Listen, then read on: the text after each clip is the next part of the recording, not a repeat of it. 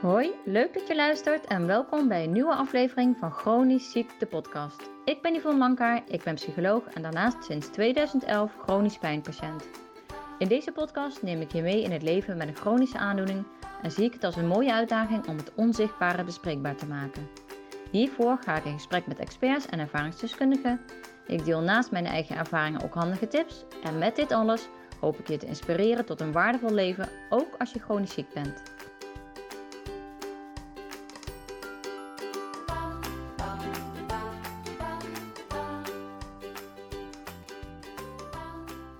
Yes, super tof dat je weer luistert naar een nieuwe aflevering.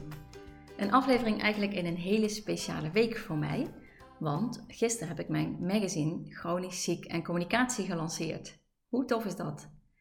Nooit verwacht dat um, nou, zo'n magazine van mijn hand nog zou gaan verschijnen.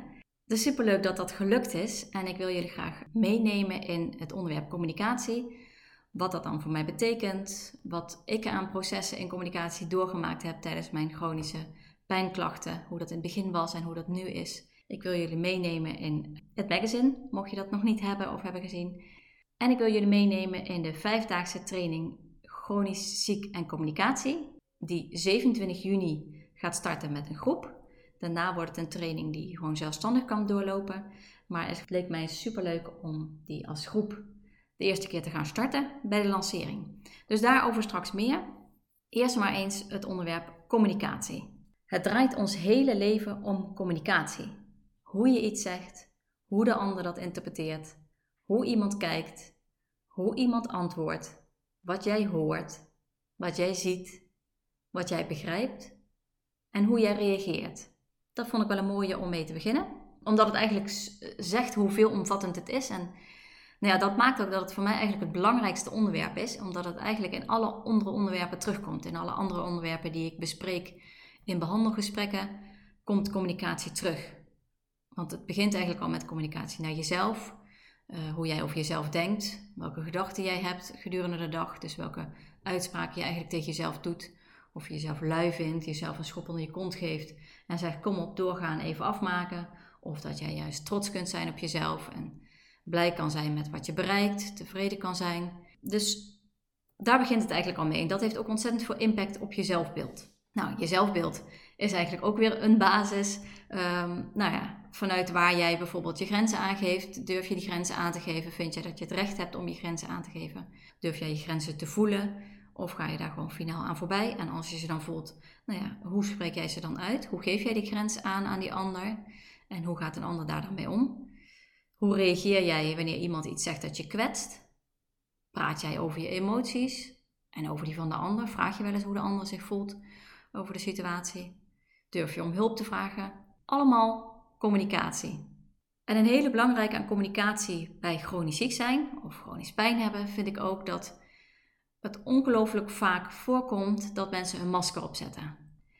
En dat wil niet zeggen dat een masker altijd slecht is. Er zijn situaties waarin het ook gewoon oké is dat je masker opzet, omdat je gewoon even door moet of een, ja, wat zal ik zeggen, een feest hebt wat je niet wil verpesten, maar waar je wel heel graag bij wil zijn. Dus dat je toch gewoon wat gezelliger doet dan dat je zou doen als je echt je klachten helemaal op je in zou laten werken. Of naar je kinderen toe. Tuurlijk doe je je soms uh, net even wat beter voor. Maar het is natuurlijk belangrijk dat je dat niet continu doet. Dat is wel wat ik vaak zie gebeuren. Dat mensen eigenlijk bijna continu een masker opzetten, zeg bijna al, altijd en naar iedereen, beter voordoen dan dat ze zich eigenlijk voelen. En daarmee dus eigenlijk voorbij gaan aan hun eigen gevoel, aan hun grenzen, continu die overbelasting opgaan. Niet handig, zul je, zul je wel begrijpen. En het nadeel is dat mensen vaak geen idee hebben hoe het dan echt met je gaat.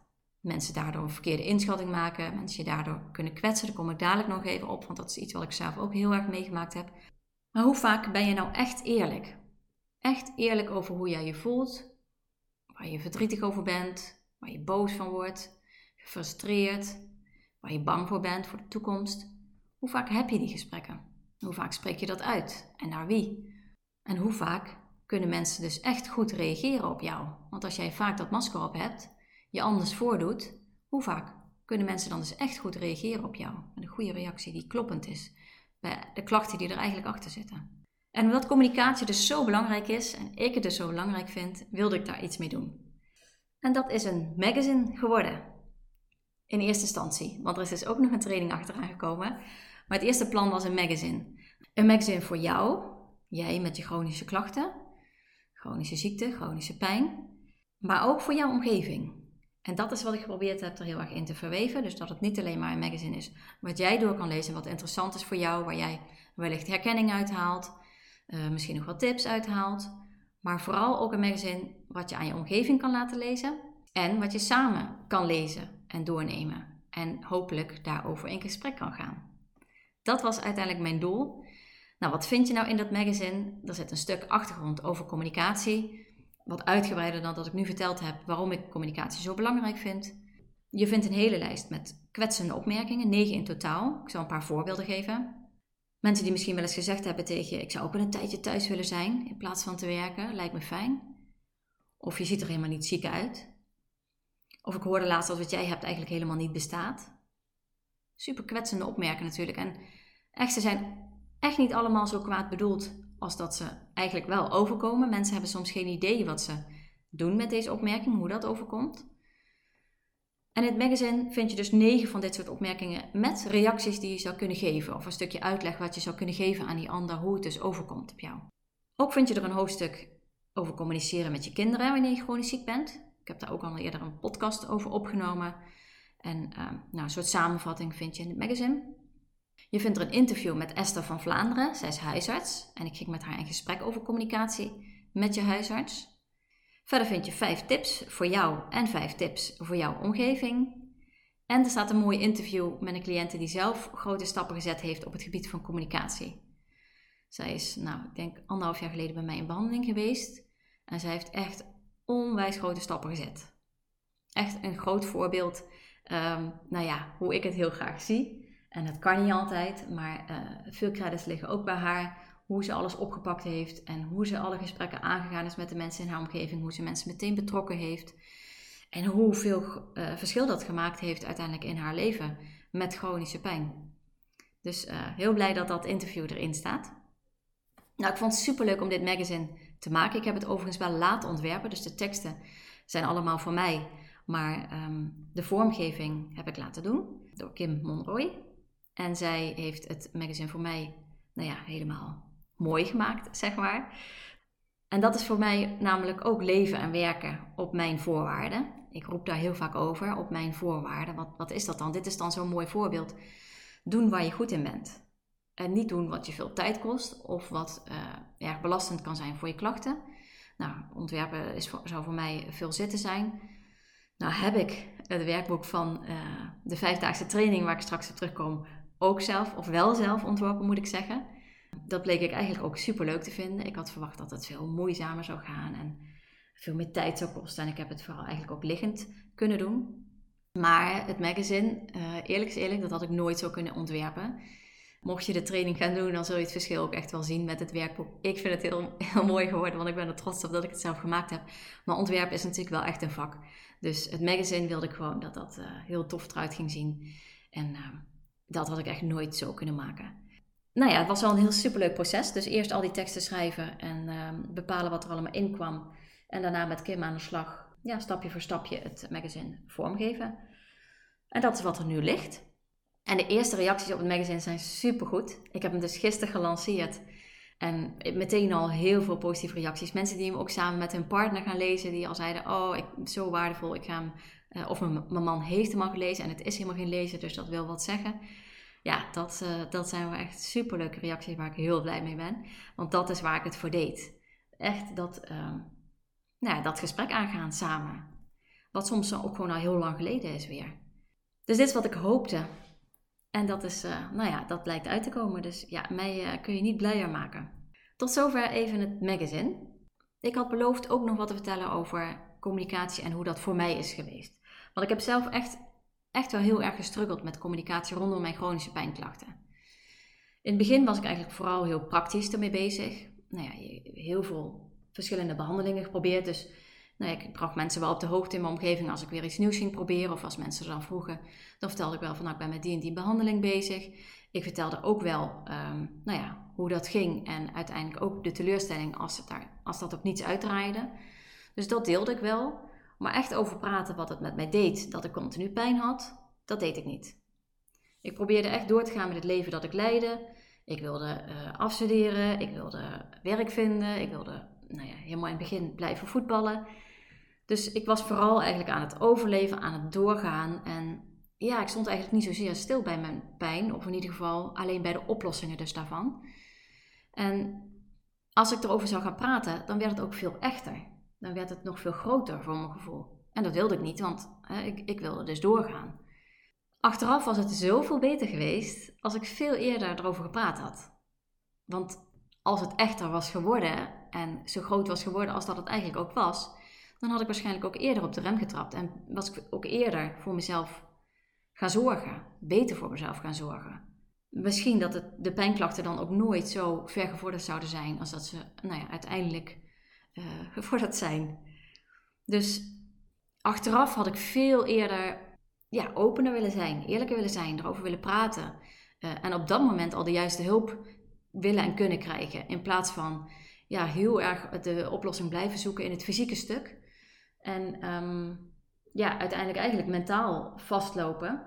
Waardoor de fysieke klachten eigenlijk steeds erger werden. Mentaal vastlopen bedoel ik met ja, steeds minder kunnen, wat mentaal natuurlijk een klap geeft.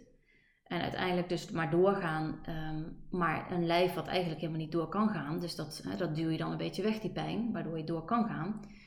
En dat lukt dan, maar uiteindelijk is de klap natuurlijk veel groter als je eigenlijk steeds minder kan en minder kan. Dus je doet zo hard je best. Uh, Frits de Winter, ik uh, citeer hem wel vaker van het boek De Pijn de Baas, die noemt dat achteruit vechten. Dus je vecht super hard, maar uiteindelijk kun je eigenlijk steeds minder. Dat is echt wat ik zelf heel erg ervaren heb. Ik heb jarenlang ja, continue strijd gevoerd om maar te blijven werken, om maar uh, alles te kunnen blijven doen. Ja, en uiteindelijk lukte het allemaal niet. Ik, uiteindelijk viel ik op alles uit en kon ik steeds minder. Dus ja, als ik dat gewoon eerder goed aangepakt had, dan ben ik van overtuigd dat, nou ja, of wellicht niet zoveel had hoeven komen fysiek. Ik ben natuurlijk een half jaar geleden, nou, iets meer dan een half jaar geleden geopereerd geweest in België. Omdat het gewoon niet meer te doen was met mijn rugpijn. Nou, ik denk wel dat het eigenlijk niet zover had hoeven komen als ik uh, eerder uh, betere hulp had gehad, had kunnen zoeken op het gebied van grenzen, zelfbeeld, mezelf eerder, uh, eerder accepteren dat ik met minder tevreden kan zijn in plaats van maar doordouwen. En of het dan, hè, dat, dat, fysieke stuk, dat weet je natuurlijk nooit zeker, maar het was er in ieder geval makkelijker door geweest als ik eerder was gaan communiceren. Dus dat eigenlijk voor als ik nu terugkijk naar hoe ik het de eerste jaren aangepakt heb rondom mijn chronische pijn en uh, in combinatie met communicatie. Later leerde ik wel veel beter communiceren over mijn klachten. Leerde ik mijn grenzen beter aangeven, leerde ik om hulp vragen, leerde ik praten over wat het met mij deed dat ik nou ja, afgekeurd werd, niet meer kon werken, mijn toekomst anders uitzag, mijn dromen in rook opgingen. En dat was echt niet altijd fijn om erover te praten, heel vaak niet zelfs. Zeker als je dat niet gewend bent om open te zijn over de dingen die spelen. En dat was ik natuurlijk al jaren dan niet meer over dat stuk dan is dat echt wel weer wennen en kan het ongemakkelijk zijn. Dus het was ook spannend en soms verdrietig. En het heeft er ook wel eens voor gezorgd dat ik vriendschappen verbroken heb, omdat ik het gevoel had dat ik niet serieus genomen werd. Omdat mij een schuldgevoel aangepraat werd, omdat afspraken bijvoorbeeld vaker bij mij plaatsvonden, omdat bezoek, uh, op bezoek gaan fysiek op dat moment niet te doen was. Of het afzeggen van afspraken mij kwalijk werd genomen, terwijl het op dat moment gewoon niet ging met mijn klachten. Het is gelukkig niet vaak gebeurd, maar het was er wel. En dat is natuurlijk super verdrietig en frustrerend en nou, het maakt je ook onzeker. moet, ik dan, moet ik dan toch anders omgaan met mijn pijnklachten? Want als het zelfs ten koste gaat van vriendschappen, ben ik dan wel goed bezig. En op dat moment heeft me dat echt wel onzeker gemaakt met momenten. En nu kan ik zeggen dat ik nou ja, tevreden ben met de beslissingen die ik genomen heb. Het blijven natuurlijk geen leuke beslissingen. Maar het was wel nodig, want het maakte dat ik over mijn grenzen heen bleef gaan. Dat ik, uh, waar ik eigenlijk misschien iets af moest zeggen, dat dan toch maar niet deed uit angst voor een reactie. Ik heb ook een leidinggevende gehad die mij probeerde te pushen om, om meer te gaan werken en uh, door te blijven gaan. Door in te praten op mijn geweten. Door opmerkingen te maken als uh, op het moment dat jij niet werkt, moeten jouw collega's harder werken om jouw werk op te vangen. Of je hebt wel een vakantie gepland, maar ik weet helemaal niet of je wel op vakantie mag nu je ziek bent. Of echt van die vervelende opmerkingen die, die je er op dat moment helemaal niet bij wil hebben. Dat was ook in, het, in de tijd dat ik ook richting uh, dat ik in de ziektewet dus zat, richting UWV-traject ging. Dus het was gewoon een ontzettend spannende tijd. En natuurlijk kan ik me enigszins inleven hoe het voor zo'n leidinggevende is. Die zit natuurlijk ook van, met druk van bovenaf, met productienormen. En helaas is dat ook de harde werkelijkheid uh, in de GGZ-wereld. Uh, vaak tenminste. Maar ehm, ik heb ook later een andere leidinggevende gehad die veel meer begrip had. En ja, die zelf zei, en dat heeft me ontzettend geholpen, dus ik ga hem ook hier delen. Die zelf zei, um, je kan pas uren opbouwen, je kan pas werkuren opbouwen op het moment dat je privé, in je, in je vrije tijd, ook gewoon weer dingen hebt waar je van kan opladen. En ik was in die tijd vooral gewoon alles privé aan het wegstrepen. En ehm, alle, alle energie die ik had op mijn werk aan het focussen, zodat ik daar mijn uren kon maken. En zij zei nee, want je hebt, dan val je om uiteindelijk. Je hebt gewoon activiteiten en momenten nodig in je privéleven waar je van kan genieten, waar je, kan, waar je energie van kan opladen, waar je blij van wordt. En dan daarnaast kan je kijken hoeveel uren je kunt opbouwen qua werk. Ja, dat is natuurlijk een leidinggevende die je wenst en die ik iedereen zou uh, toewensen. Maar ik heb helaas dus ook uh, de andere kant meegemaakt. En ik liet dat gebeuren. En die wil ik even op je in laten werken. Ik liet dat gebeuren. Want achteraf lag er echt wel een deel van de oorzaak ook bij mij. Natuurlijk had die leidinggevende anders kunnen reageren. En mensen in je omgeving die, die uh, vervelend gereageerd hebben, die hadden anders kunnen reageren. Maar ik heb me heel lang en vaak sterker voorgedaan dan ik me eigenlijk voelde. En daardoor gaf ik mensen de ruimte om te twijfelen aan mijn pijn. Want als zij een sterk persoon zien, een sterk, sterke vrouw voor zich zien, dan geef je ook de ruimte dat mensen je anders inschatten en mij dus ook overschatten. En ik werd iedere keer gekwetst omdat ik dacht, jeetje, je moest eens weten hoeveel pijn ik had, heb. Maar ja, dat wisten mensen niet. En dan kun je ze dus op dat moment eigenlijk ook niet kwalijk nemen. Dus ik voelde me ontzettend gekwetst. Maar uiteindelijk lag het bij mij om een mogelijkheid van een eerlijker beeld te laten zien. En ik weet dat het echt niet bij iedereen lukt om emotie te laten zien. Tenminste, mij niet. Ik ben niet uh, iemand die heel makkelijk uh, huilt. Dus nou ja, die, die emoties zullen mensen niet zo snel bij mij zien. Maar dan komt het er dus op aan dat je het uh, met woorden duidelijk maakt hoe jij je dus eigenlijk voelt. Dat dat dus een eerlijke beeld schetst. Dus als je dan blijft zeggen: nee, het gaat wel, het lukt wel, ik kan nog wel door. Ja, dan zijn dat de woorden waarop mensen hun oordeel moeten vellen. Nee, ik heb geen hulp nodig. Daar, daar doen mensen het dan mee. En misschien heb je het geluk dat er een paar mensen doorheen prikken, die doorvragen, waardoor je misschien dan al het gesprek aangaat. Maar er zijn ook heel veel mensen die, ja, die afgaan op die woorden. En eerlijk is eerlijk, ja, dat, ergens is dat ook wel terecht. Dit is wat jij zegt. En zeker als het mensen zijn die eigenlijk dichtbij staan, dan mogen zij ook wel verwachten dat je eerlijk bent. Dus ik heb ervaren dat dat echt een hele belangrijke stap is. Een eerlijke beeldschets heeft mij ontzettend veel geholpen. Het maakte uiteindelijk dat het voor mij dus heel veel makkelijker werd om om hulp te vragen. Want mensen die konden veel beter inschatten dat het zwaar was. Dus waar ik me eerst dan altijd schuldig voelde, denk ik, jeetje, wat zullen mensen wel niet denken? Of ja, nou dat. Wat zullen mensen wel niet denken, bijvoorbeeld? Ja, op het moment dat, dat jij eerlijker bent over hoeveel pijn je hebt en daar, ehm, dat zij dus een veel eerlijker uh, beeld zien van de situatie, ja, dan, dan is er ook veel meer begrip en uh, wordt er hulp zelf aangeboden en wordt het voor jezelf dus ook makkelijker om die hulp te aanvaarden of zelf dus te vragen wat je nodig hebt. Dus achteraf had ik dit veel eerder willen leren. Echt waar. Maar soms lopen dingen zoals ze lopen en eh, nou ja, daar ben ik dan ook wel weer oké mee. En daar zie ik dan ook wel weer de reden in, want dat maakt ook weer dat er voor mij nu vuur is en motivatie om uh, anderen hierin mee te nemen eerder. En ja, mensen te overtuigen wat je voor moois je hiermee kan bereiken om deze stappen te zetten. En het mooie is, het is nooit te laat om het op te pakken, om het open te gooien, om de gesprekken aan te gaan, om mensen te betrekken. Dus het maakt niet uit of jij bij wijze van net je diagnose gekregen hebt. Of um, nou, al, al jaren uh, ziek bent, of al tien jaar of al twintig jaar ziek bent. Het leuke is, ik heb uh, nou, die, de training, daar kom ik dadelijk op, heb ik met uh, drie mensen uh, als proef doorlopen. Daar kreeg ik ook van terug. Het is eigenlijk voor alle fases in je ziek zijn, ehm, kan het een goed moment zijn om hiermee aan de slag te gaan. Dus inderdaad, net na de diagnose. Maar deze gesprekken zijn eigenlijk minstens zo waardevol op het moment dat je al tien jaar klachten hebt en deze gesprekken eigenlijk al heel lang niet meer voert. Of misschien zelfs nooit gevoerd hebt. Maar mijn ervaring is dat deze gesprekken soms nog wel gevoerd worden op het moment dat, um, En ik kom dadelijk even op welke gesprekken dat zijn. Maar op het moment dat je net de diagnose hebt, dan wordt er veel meer uh, gevraagd ook hoe het met je gaat en wat het met je doet en welke consequenties het heeft en hoe dat voor jou is. Maar ja, naarmate de jaren vorderen, ja, wordt dat toch allemaal een beetje gewoon. Kunnen mensen nog wel misschien wat meer naar de oppervlakte vragen of naar uh, een, een, afspraak in het ziekenhuis of naar nieuwe medicatie. En dan is het ook wat makkelijker voor jou om daarover te vertellen. Maar hoe vaak heb je het dan nog echt over het gemis van het leven wat je eigenlijk voor je had gezien? Of de rouw van dingen die je eigenlijk uh, dagdagelijks niet meer kan, terwijl je dat eerst wel kon. Of nou ja, de, de angst voor de toekomst.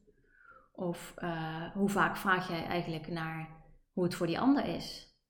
Dus aan jou de vraag: hoe vaak praat jij nog met de mensen om jou heen over jouw chronische klachten, over jouw chronisch ziek zijn? En als je dan samen praat, heb je het dan dus over die praktische dingen zoals ziekenhuisafspraak of doktersafspraak of nieuwe medicatie? Of een nieuwe rolstoel of een nieuwe rollator of een, uh, nou ja, noem maar op. Echt die praktische dingen? Of heb je het dan nog wel eens over het verdriet, de boosheid, de frustratie? Misschien de angst voor de toekomst, angst voor verergering van je klachten. De onzekerheid over het opvoeden van kinderen terwijl je ziek bent en je dat misschien eigenlijk vooraf heel anders voorgesteld had. Hoe vaak heb je het daar nog over? Dat jij wellicht een hele andere partner bent voor jouw partner dan dat je misschien ooit was voordat jouw klachten begonnen. Hoe je de relatie veranderd is. Of nou, dat je misschien, hè, misschien zijn je ouders al wat ouder en dat je niet de zorg kan dragen. Hoe je dat misschien idealiter voor je gezien had. Hoe je dat graag had willen doen. Dat je misschien niet de vriendin bent die je kunt zijn. dat je, net als in mijn geval, afhankelijker bent dat mensen naar jou toe komen in plaats van dat je bij mensen op bezoek kan gaan. Nou, dat je daar misschien af en toe schuldig over voelt. Of over dat werk en die uitkering. Of geen uitkering, hoe moeilijk dat is. Maar wel een uitkering dat je daar misschien over schaamt. Of schuldig over voelt.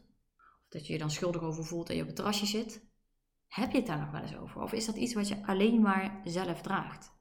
En hoe vaak vraag je aan mensen om je heen hoe het voor hen is dat jij chronisch ziek bent? Dat de relatie veranderd is. Wat die ander moeilijk vindt, wat die ander mist. Want die ander is minstens zo belangrijk. Jij hebt die ander nodig en die ander heeft jou nodig om het hele proces van chronisch ziek zijn in een goede vorm te gieten samen. Nou, wie is die ander? Dat kan je partner zijn, je vader of je moeder, je broer of je zus, je zoon of je dochter, een vriendin of een vriend, een tante of een oom, een buurman of een buurvrouw, een collega of je baas, een docent of een therapeut. En waarschijnlijk mis ik er dan nog een heleboel rollen. Maar in heel veel rollen, in alle rollen misschien wel, ben je veranderd. Is jouw situatie veranderd. En dat wil niet zeggen dat je met iedereen dat gesprek aan hoeft te gaan of een gesprek aan hoeft te gaan. Maar soms kan het wel fijn zijn om met meerdere mensen een gesprek aan te gaan. En met de een ga je dan wat dieper en met de ander breng je misschien wat meer de oppervlakte. Maar als jij merkt dat je bijvoorbeeld bij uh, nou, de buurvrouw uh, heel vaak over je grens gaat, ja, dan is het wellicht daar interessant om toch eens dat gesprek aan te gaan en aan te geven van, goh, ik vind het moeilijk om op tijd weg te gaan of je vraagt heel vaak om hulp en ik vind het moeilijk om nee te zeggen, maar eigenlijk kan ik dit helemaal niet ja, dat je het uitlegt en dat het daardoor makkelijker wordt om nee te gaan zeggen. Communicatie gaat over verbinden. Je moet verbinding maken met de ander als je een boodschap over wil brengen. En communiceren is niet alleen het uitzenden van boodschappen, het is ook het ontvangen van boodschappen, het luisteren, het inleven. Zeker dus naar die ander. Want luister je om jouw eigen mening bevestigd te krijgen? En ga je tot het uiterste om dat te bereiken, je gelijk te krijgen? Of luister je om te horen wat de ander te zeggen heeft en dat te begrijpen. En dat werkt natuurlijk beide kanten op. Ik heb een mooie podcast opgenomen, die komt volgende week online met Ellen Pereira. Zij is relatiecoach. Zij zei ook, nou, ik weet niet of ik hem helemaal goed kan herhalen, maar dat is dan de cliffhanger naar volgende week. Maar zij zei iets in de trant van, communiceren is luisteren zonder oordeel. En volgens mij mis ik nog een stukje. Ja, ik mis volgens mij nog een stukje, maar goed, dat vind ik wel mooi aansluiten hierbij. Uh, luister eens naar die ander zonder daar meteen een oordeel over te vellen. Zonder jezelf meteen te verdedigen of uh, jouw situatie, kant van de situatie weer uit te leggen. Hoe vaak doe je dat nog? Leven met een chronische aandoening doe je zelden alleen. Zelden zeg ik. Voor echt die uitzondering op de regel misschien, maar eigenlijk zou ik het liefst willen zeggen: leven met een chronische aandoening doe je nooit alleen. En misschien zijn er veel veranderingen geweest in je leven door je chronische aandoening. Kun je dus niet meer hetzelfde, kun je een bepaalde rol niet meer hetzelfde vormgeven, ben je misschien minder vrolijk door je pijn of door je vermoeidheid. En misschien ben je dus als partner veranderd. En dat lijkt allemaal jouw proces. Maar niet zelden, bijna nooit, zijn hier ook anderen bij betrokken. En voor hen verandert er dus ook veel. Er is dus ook altijd een andere invalshoek. Iemand die het van een andere kant bekijkt, andere dingen ziet, andere dingen ervaart, misschien wel met andere dingen moeite heeft, maar misschien ook wel met hetzelfde. Misschien wel andere dingen mist, misschien ook wel dezelfde dingen. En daarom is het zo belangrijk om een gesprek te gaan samen. Om te kijken of je dingen vanuit een andere invalshoek kunt bekijken. Zodat je iets meer ziet wat die ander ziet. Alles valt of staat met het punt waar vandaan jij kijkt. En omdat ik dus heel vaak zie dat mensen deze gesprekken niet meer voeren en er ook een drempel ervaren om dat te gaan doen, leek het mij leuk om naast dat magazine, wat vooral heel erg bedoeld is ter inspiratie, en ik hoop dat het ook een aanzet is om al in gesprek te gaan, nou, om daar nog iets op, op voor te bedenken. En dat werd de vijfdaagse training chronisch ziek en communicatie. Het is een hele praktische training. En de training is eigenlijk, nou, alle onderwerpen die ik hiervoor besproken heb, komen in die training terug. En dan vooral in de vorm van heel veel oefeningen ook. Meer dan 20 om precies te zijn. En het is eigenlijk een training geworden die je helemaal zelfstandig kan doorlopen. Dus wanneer jij je inschrijft op de website, dan krijg je een bevestiging met wat meer uitleg. En de dag daarna krijg je een mail met werkboek en video. Nou, van dag 1. En dat loopt natuurlijk door naar dag 5. En dan kun je starten. Er staat uitleg in over dat onderwerp van die dag, wat het doel is van die dag en waarom het zo belangrijk is om daarmee aan de slag te gaan. En er staan uiteraard oefeningen in. Over in gesprek gaan met iemand, uh, met iemand anders, maar soms ook oefeningen voor jezelf om dingen duidelijk te krijgen voor jezelf. Ja, super praktisch, leuk, intensief en heel waardevol. Dus het is echt geen, uh, geen makkelijke training waar je eventjes doorheen fietst. Het zijn ook intensieve dagen. Maar ik vond het mooi om uh, juist die onderdompeling in vijf dagen te geven. Ik had het ook wel over twee maanden kunnen verspreiden. Maar dan blijft bij veel mensen ook wel weer gewoon liggen. Nu is het gewoon vijf dagen volle bak. Dat wil niet zeggen dat je alle opdrachten in die vijf dagen hoeft te doen. Je kan het ook later nog weer oppakken en verspreiden. Maar dan heb je wel een hele goede aanzet in vijf dagen. En de, de drempel is weg om die gesprekken te gaan voeren. Als je daarmee aan de slag gaat. Daar ben ik van overtuigd.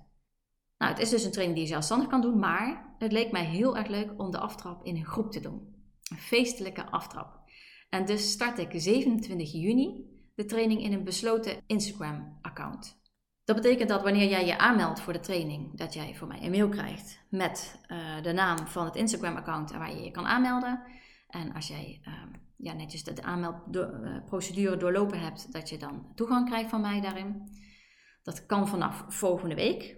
Want uh, maandag over een week start de training en aanstaande maandag gaat dat account open.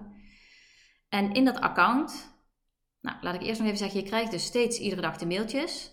Maar tegelijkertijd is er in dat account dus een plek waar je even langs kan komen, ervaringen uit kan wisselen met andere mensen. Er komen nou, berichten te staan waar je per opdracht uh, vragen kan stellen of uit kan wisselen hoe dat voor jou was. Of misschien tips die jij dan weer voor een ander hebt. Überhaupt vragen stellen, gewoon ook los van die opdrachten. Je kan tips vragen van joh, hoe pak ik dat aan? Je kan een flinke motivatieboost opdoen in dat account, want ik ben daar ook de hele week actief aanwezig om nou, te steunen, tips te geven, ehm, vragen te beantwoorden. Er zal ook een live QA zijn. Ik denk uh, ergens richting het einde van de week, zodat iedereen nou ja, de vragen kan opstapelen die die heeft en die, die misschien nog live beantwoord wij hebben, waardoor ik misschien iets dieper erop in kan gaan. Ik zal dan ook nog wat vragen verzamelen die door heel veel mensen gesteld zijn. En uh, nou, dan kun je dat nog eens rustig terugluisteren. En ik ben nog aan het kijken, want ik ben, uh, ik ben altijd graag van de bonussen en de extra's. Dus ik ben nog aan het kijken of ik nog één of twee sessies toe kan voegen met een expert op een onderdeel van communicatie. Vanmiddag spreek ik iemand die heel erg zit op het arbeidsstuk, die daar uh, nou, uh, werkgevers in adviseert, uh, werknemers in adviseert, hoe je daar de gesprekken over aan kan gaan, hoe je de communicatie daarover kan sturen. Ik ga met haar kijken of ik een sessie op kan nemen voor de live week en dat exclusief voor de mensen van deze live training, die, die vijfdaagse training op 27 juni, uh, kan delen. Dus die, uh, die vind je alleen daar in dat account. En nou ja, wellicht dat er misschien nog iets toegevoegd wordt op het gebied van communicatie. Dus dat zijn echt de extra's en de bonussen als je meedoet in die uh, week van 27 juni. Mocht je nou zoiets hebben van 27 juni, ja, dat is fijn, maar in die week ben ik super druk, ben ik op vakantie, komt me niet uit. Dan zou ik je toch aanraden, als je de training wil doen, om dan de training te doen. Want dan krijg je die extra's wel allemaal. Het account blijft de hele maand juli openstaan. Dus je kan alles teruglezen, alle reacties van andere mensen, alle tips, alle vragen waar je waarschijnlijk, misschien zelf ook denkt van hé, hey, dat is voor mij ook wel handig om te weten. De QA kan je terugkijken, die expert-sessies kan je terugkijken. Dus alles uh, wat er gedeeld wordt in die week kun je nog de hele maand terugkijken. Ja, mocht je daarna uh, starten, na die 27 juni, dan uh, krijg je gewoon de training om zelfstandig te doorlopen. Dus dan krijg je gewoon de volledige training, maar gewoon per mail iedere dag een werkboek en een video zoals die uiteindelijk dan bedoeld is. Maar superleuk natuurlijk als je nu toch al denkt, ik zou die training eigenlijk wel willen doen, om dan nu aan te haken. En als je nou zoiets hebt van, nou, ik, ik wil wel aanhaken, ik, die extra's lijken wel interessant, maar ik ben niet zo van uh, de openbaarheid en uh, alles delen en daar vragen. Dat hoeft dus helemaal niet. Je kan gewoon de, de dingen lezen in het account, die extra's volgen, die sessies, uh, zonder dat je daar zelf heel actief aanwezig hoeft te zijn. Dus weet dat dat niet hoeft. Maar wel kan natuurlijk en natuurlijk ook heel leuk is. Ja, wat kost de training? Dat is misschien ook nog wel goed om te zeggen. Je kunt het natuurlijk allemaal terugvinden op mijn website. Dus daar vind je ook nog heel veel informatie. Maar de training kost 47 euro voor, het hele, uh, voor de hele training. Dus ook inclusief die uh, live week, inclusief die extra's. En in het magazine staat nu een mooie kortingscode van 10 euro. Dus op het moment dat je die kortingscode gebruikt, kost de training nog maar 37 euro. Dus ik heb hem geprobeerd ook betaalbaar te maken voor, uh, nou, voor velen. Dus ik hoop dat dat in ieder geval geen reden voor je zal zijn om het niet te doen. Even denken wat ik er nog over kan vertellen. Nou, ik, ik kan wel vertellen dat de mensen die de training dus gedaan hebben ontzettend enthousiast zijn. Ik zal nog een paar um, recensies oplezen die zij uh, genoemd hebben. Is misschien wel leuk om, uh, nou ja, om te weten wat zij erover zeggen. Je teksten zijn ontzettend herkenbaar. Je beschrijft zoals het meestal gaat bij gesprekken over ziekte. Het scheelt echt enorm dat je zelf ook uit ervaring praat, naast je vakkennis natuurlijk. Maar de tekst spreekt enorm aan. Oh ja, dit is die recensie die ik straks eigenlijk ook noemde. Je benoemt dat gesprek aan het begin na de diagnose anders kunnen zijn dan later in het proces. Daarom is deze training ook goed voor alle fasen van ziek zijn, na de diagnose of jaren erna, of als je de training al eens gedaan hebt, heel toegankelijk dus. Even kijken, wat is nog meer een leuke om te delen? De training maakt wat los bij mezelf en bij degene met wie ik in gesprek ben gegaan. Het is net of ik een steen losgefrikt heb en dat daaronder allemaal informatie lag waarvan ik niet wist dat het er lag. Nou, hoe mooi is dat? De training heeft me zeker op weg geholpen om gesprekken aan te gaan die ik toch een beetje vermeed. Ik wilde vooral voorkomen dat ik in emoties zou blijven steken, maar eigenlijk werkt het beter om de gesprekken wel aan te gaan en daar personen voor te kiezen met wie je verschillende banden hebt. Nou, even nog over de vorm. De trainingen via de e-mail is makkelijk te starten en toegankelijk wanneer je zelf wilt. Het is, fijn als inlog op, het is fijner als inlog op een website met inlogcodes en wachtwoorden. In je mail voelt het veel persoonlijker. Ik kan de training zeker aanraden wanneer je chronisch ziek bent, meer wil weten over communiceren, handvatten wil krijgen om een gesprek aan te gaan en benieuwd bent hoe een ander erin staat. De filmpjes zijn echt een meerwaarde. Het is een het is even een kleine samenvatting van de dag die gaat komen. Welk onderwerp gaat, gaat er aan bod komen en een pep talk hoe goed je bezig bent. Het is een veelomvattende training met deze hoeveelheid tekst, de vijf werkboeken met opdrachten, de video's en de vormgeving. Ik had er niet gek van staan te kijken als de training 100 of 150 euro zou kosten. Nou, dat is natuurlijk ook voor mij weer heel tof om te horen. Maar heb ik niet voor gekozen. Dat vind ik ook een hele mooie. Het belangrijkste is dat ik geleerd heb dat anderen niet weten wat er in jou omgaat als jij daar zelf niet heel duidelijk over bent. En dat je niet van anderen mag en kan verwachten dat ze jou helemaal snappen. Maar je het beter kan laten begrijpen als je zelf duidelijk bent over je pijn, je beperkingen en je emoties. Nou, straks uh, natuurlijk heel veel over verteld en ook hoe ik dat dus zelf ervaren heb. Het gaf mij zoveel inzicht dat ik eigenlijk te snel zeg: ik heb geen hulp nodig of je hebt al genoeg aan je hoofd. Terwijl vriendinnen juist heel graag concreet willen weten waarmee ze kunnen helpen en dit met liefde doen buiten hun werk om. Nou, je ziet, je gaat echt verschillende gesprekken aan. Dat begeleid ik allemaal in de werkboeken met begeleidende vragen. Wat, hoe zou je zo'n gesprek aan kunnen gaan? Wat kun je vragen? Wat, waar kun je het over hebben? Wat zijn onderwerpen? Nou, de laatste. Deze training is ontzettend waardevol. Je leert je vrienden weer beter kennen of je man. Er is voor beide kanten ruimte om dingen te kunnen vertellen. Het geeft zoveel meer begrip naar elkaar. Dingen die normaal onuitgesproken blijven, omdat ze op het moment zelf te moeilijk zijn om te bespreken. En later denk je, wat heeft het voor zin? Laat maar, toch bespreken. Het gaf mij een ontzettend opgelucht gevoel dat mensen ervoor open stonden en dat echt, en het zijn echt fijne gesprekken geworden. Dat gun ik iedereen. Nou, laat ik daar eh, het rondje recensies uh, mee stoppen. Ja, ik hoop dat je ontzettend gemotiveerd bent geraakt door deze podcast om aan de slag te gaan met communicatie. Ik zou het super, super, super leuk vinden natuurlijk als je aansluit bij de training. Ik heb er ontzettend veel zin in om er een uh, spetter in de week van te gaan maken. Online op social media zal ik de komende, nou zeg anderhalve week, nog wat meer daarover gaan delen. Wat er in, aan bod komt. Maar ik denk dat je met deze podcast al een aardig idee kunt krijgen. En gekregen hebt dus. Nou, mocht je nog vragen hebben, mag ook over het magazine of over de vijfdaagse training of heel iets anders Laat het gerust weten. Je kan een mail sturen naar info.yvonnelankaar.nl Je kan me een berichtje sturen op social media. Doe dat vooral. Ik vind het super leuk om terug te horen wat mensen van de podcast vinden, wat ze aan het gesprek hebben gehad, of ze er nog vragen over hebben, of ze een ander onderwerp hebben wat ze graag uh, ja, terug horen in de podcast. Dus ja, schroom niet en laat me dat weten. Ja, nogmaals, als je vragen hebt over die training, het is de eerste keer dat ik de training ga geven, dus ik kan natuurlijk ook niet alle vragen al van tevoren uh, voorzien, zeg maar. Dus mocht, jij, ehm, ja, mocht je nog vragen hebben waar ik misschien nu niet aan gedacht heb om daar alvast een antwoord op te geven, uh, laat het gerust weten. Wellicht dat je dat uh, dan over de streep trekt om te starten. Dat hoop ik, want ik gun het je echt om aan de slag te gaan met, ehm, ja, met communicatie en stappen te zetten. Want ik weet zeker dat wanneer jij ehm, stappen zet op het gebied van communicatie, dat je dan ook veel beter leert omgaan met je chronische klachten.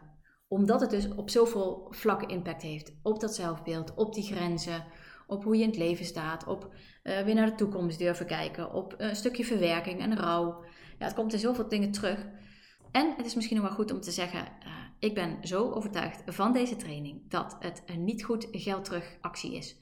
Wanneer jij de training echt actief en met goede inzet volgt, de opdrachten allemaal maakt en toch het idee hebt, nou, dit, hier heb ik dus echt helemaal niks aan gehad.